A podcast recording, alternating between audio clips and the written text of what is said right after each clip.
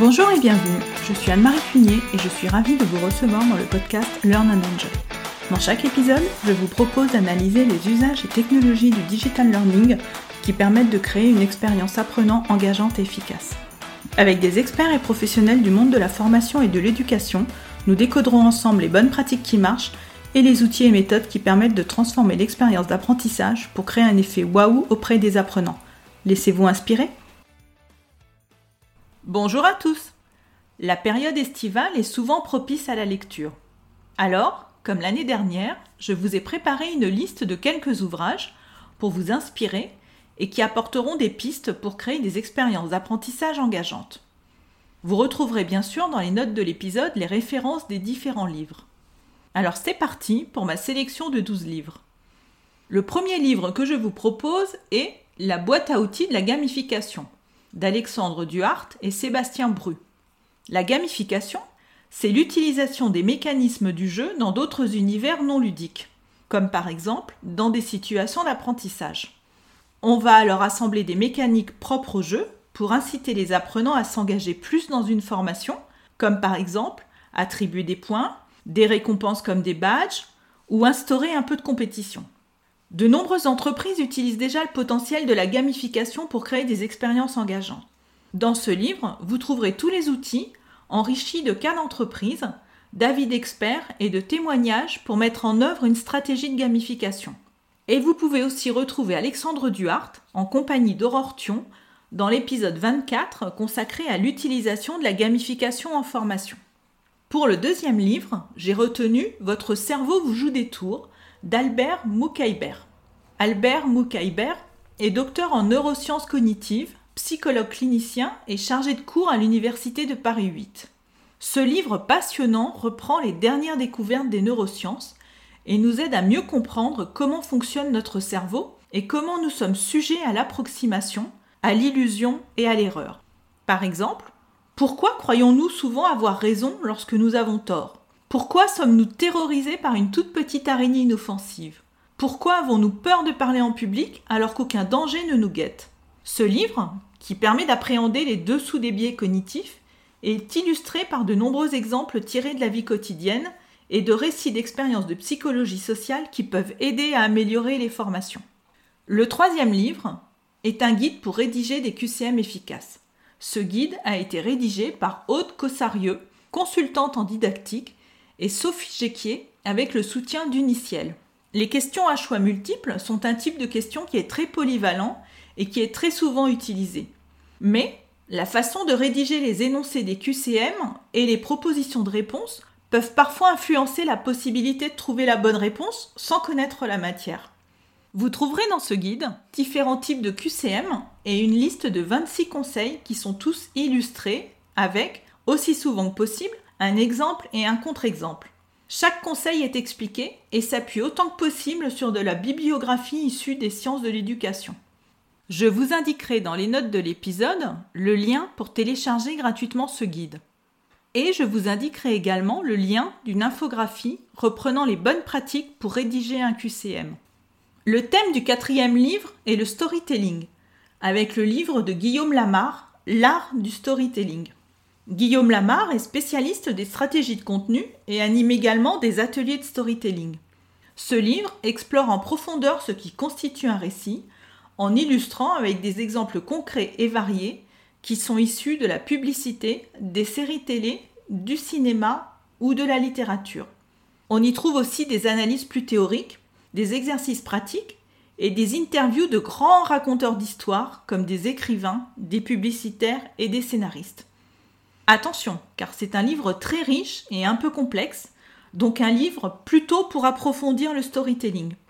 Pour une première approche du storytelling, j'ai trouvé un livre blanc également écrit par Guillaume Lamar. Ce livre blanc reprend le concept du storytelling et ses multiples utilisations et décrypte les éléments qu'il compose avec de petits exercices pratiques. Je vous indiquerai dans les notes de l'épisode le lien pour télécharger gratuitement ce livre blanc. Bon, par contre, l'inconvénient, c'est qu'il faut donner son adresse mail. Pour continuer sur le thème de la narration, je vous propose pour le cinquième livre le design narratif de Renan Le Breton. Ce livre propose une synthèse de la narration interactive et passe en revue toutes les dimensions de la création d'un scénario interactif. Alors même s'il est orienté plutôt jeu vidéo, il peut être intéressant pour y puiser l'inspiration pour créer des escape games ou des expériences d'apprentissage immersif par exemple. Y sont abordées les notions de game design, indispensables pour écrire un scénario interactif, la place de la narration dans une expérience de jeu, les étapes d'écriture d'un scénario et comment créer du rythme et de l'attention. Il reprend également de nombreux exemples dans le cinéma et la télévision. Selon moi, c'est un livre intéressant à parcourir. Pour le sixième livre, j'ai sélectionné le guide pratique des communautés. Une communauté d'apprentissage encourage les apprenants à s'investir dans un parcours de formation et va permettre de faire évoluer les connaissances du groupe tout en optimisant les connaissances individuelles. C'est une forme de social learning. Mais la réussite d'une communauté dépend de l'engagement de ses membres et de celui de ses administrateurs. Le guide pratique des communautés est un ouvrage collaboratif écrit par une communauté de 71 praticiens et chercheurs. Il se compose d'une trentaine d'articles pour approfondir ou découvrir les grands fondamentaux du modèle des communautés et leur cycle de vie, et d'une cinquantaine de retours d'expérience et de témoignages pour agir. Il est organisé en quatre sections fondamentaux, naissance, croissance et la dernière section maturité et transformation. Dans chaque section, on retrouve différents types de contributions. Un éclairage méthodologique ou théorique sur un concept, comme par exemple qu'est-ce qu'une communauté, un exemple pour illustrer et une fiche pour passer à l'action, comme par exemple comment animer une communauté avec des témoignages. Des fiches persona décrivent aussi les rôles importants des différentes parties prenantes au sein d'une communauté, comme le leader ou le sponsor par exemple. Les témoignages sont apportés par des représentants de nombreuses entreprises comme Engie, Essilor, Air Liquide, la SNCF et bien d'autres. Pour le septième livre, je vous propose Ergonomie Web et UX Design d'Amélie Boucher, qui est consultante et experte en ergonomie. Ce livre explique comment concevoir des expériences utilisateurs optimales dans le cadre de la création de services numériques. Il explique pourquoi il est important de se baser sur la connaissance des utilisateurs, comment bien les comprendre et se mettre à leur place, et comment concevoir un site agréable et efficace qui donne envie d'y revenir. On retrouve dans ce livre les règles et fondements théoriques de l'ergonomie, des méthodes de recherche utilisateur comme les personas, et des conseils pratiques pour l'architecture de l'information, les parcours utilisateurs et la conception détaillée. Cette méthode peut, selon moi, être tout à fait appliquée à la conception de modules pédagogiques pour créer une expérience apprenant agréable. D'ailleurs, très bientôt, je vous proposerai un épisode sur les bonnes pratiques du design web dont on peut s'inspirer pour concevoir des modules de digital learning. Passons maintenant au huitième livre. Alors il s'agit plutôt d'une collection, la collection A Book Apart, qui propose entre autres trois petits livres que je trouve intéressants. Cette collection est destinée aux créateurs de sites web et traite des sujets essentiels du design web de façon concise et sur un ton léger. Chaque livre est focus à 100% sur le thème qu'il traite. Je trouve particulièrement intéressant le numéro 5 sur le design émotionnel d'Aaron Walter, qui propose une réflexion pour intégrer une véritable expérience émotionnelle dans le design web en se basant sur des études de cas et sur des notions de psychologie. J'aime beaucoup également le numéro 11 sur la typographie web de Jason Santamaria pour apprendre à manier les caractères pour inviter à la lecture sur un écran. Et le numéro 13 sur le design web responsive et responsable de Scott Gell pour concevoir des sites responsables en veillant à leur utilisabilité, leur accessibilité, leur durabilité et leur performance. Cette collection comporte d'autres ouvrages dont les sujets pourront peut-être vous intéresser.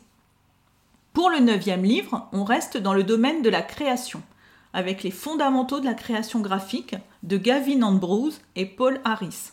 Vous trouverez dans cet ouvrage les principes de base qui permettent d'exprimer un message de la manière la plus percutante et la plus claire possible, en passant en revue le format, la mise en page, la typographie, l'image, la couleur, l'impression et la finition. Ces principes peuvent s'appliquer à la réalisation de livres, de brochures, d'affiches ou de sites web.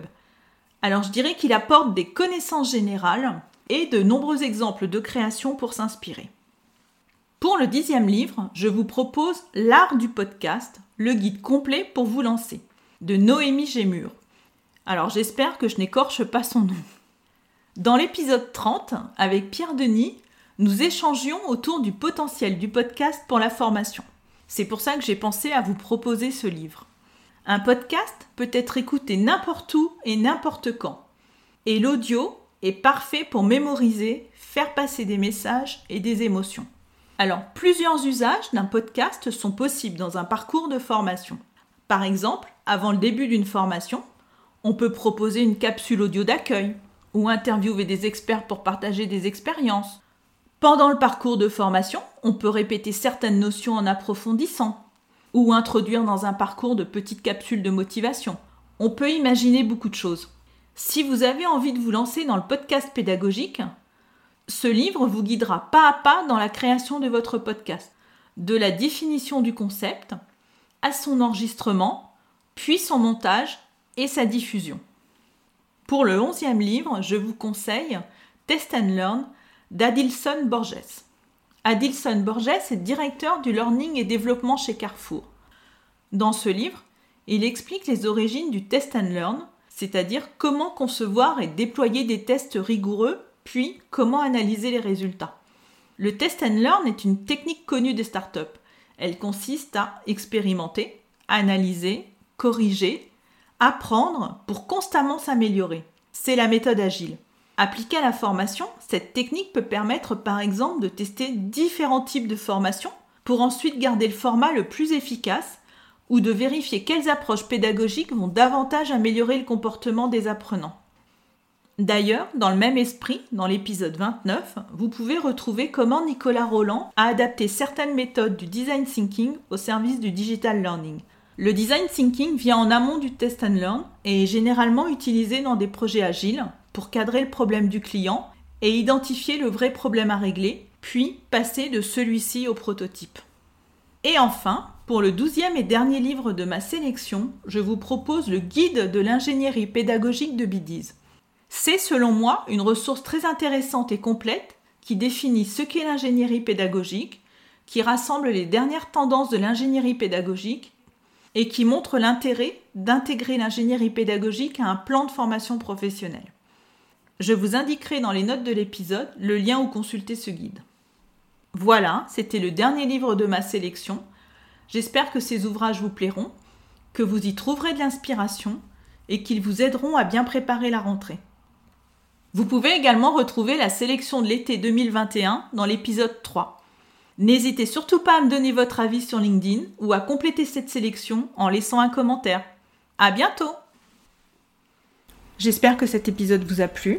Si vous aimez le podcast Learn and Enjoy et si vous avez envie de me soutenir, de m'aider à faire connaître ce podcast, la meilleure façon, c'est de me laisser une note 5 étoiles sur Apple Podcast ou un petit commentaire. Pensez aussi à vous abonner pour être informé de la sortie des prochains épisodes. Et pour rester en contact ou me proposer un thème que vous souhaitez que j'aborde, vous pouvez me rejoindre sur LinkedIn. Vous me trouverez sous mon nom, Anne-Marie Cuinier. Je vous dis à très vite pour un nouvel épisode.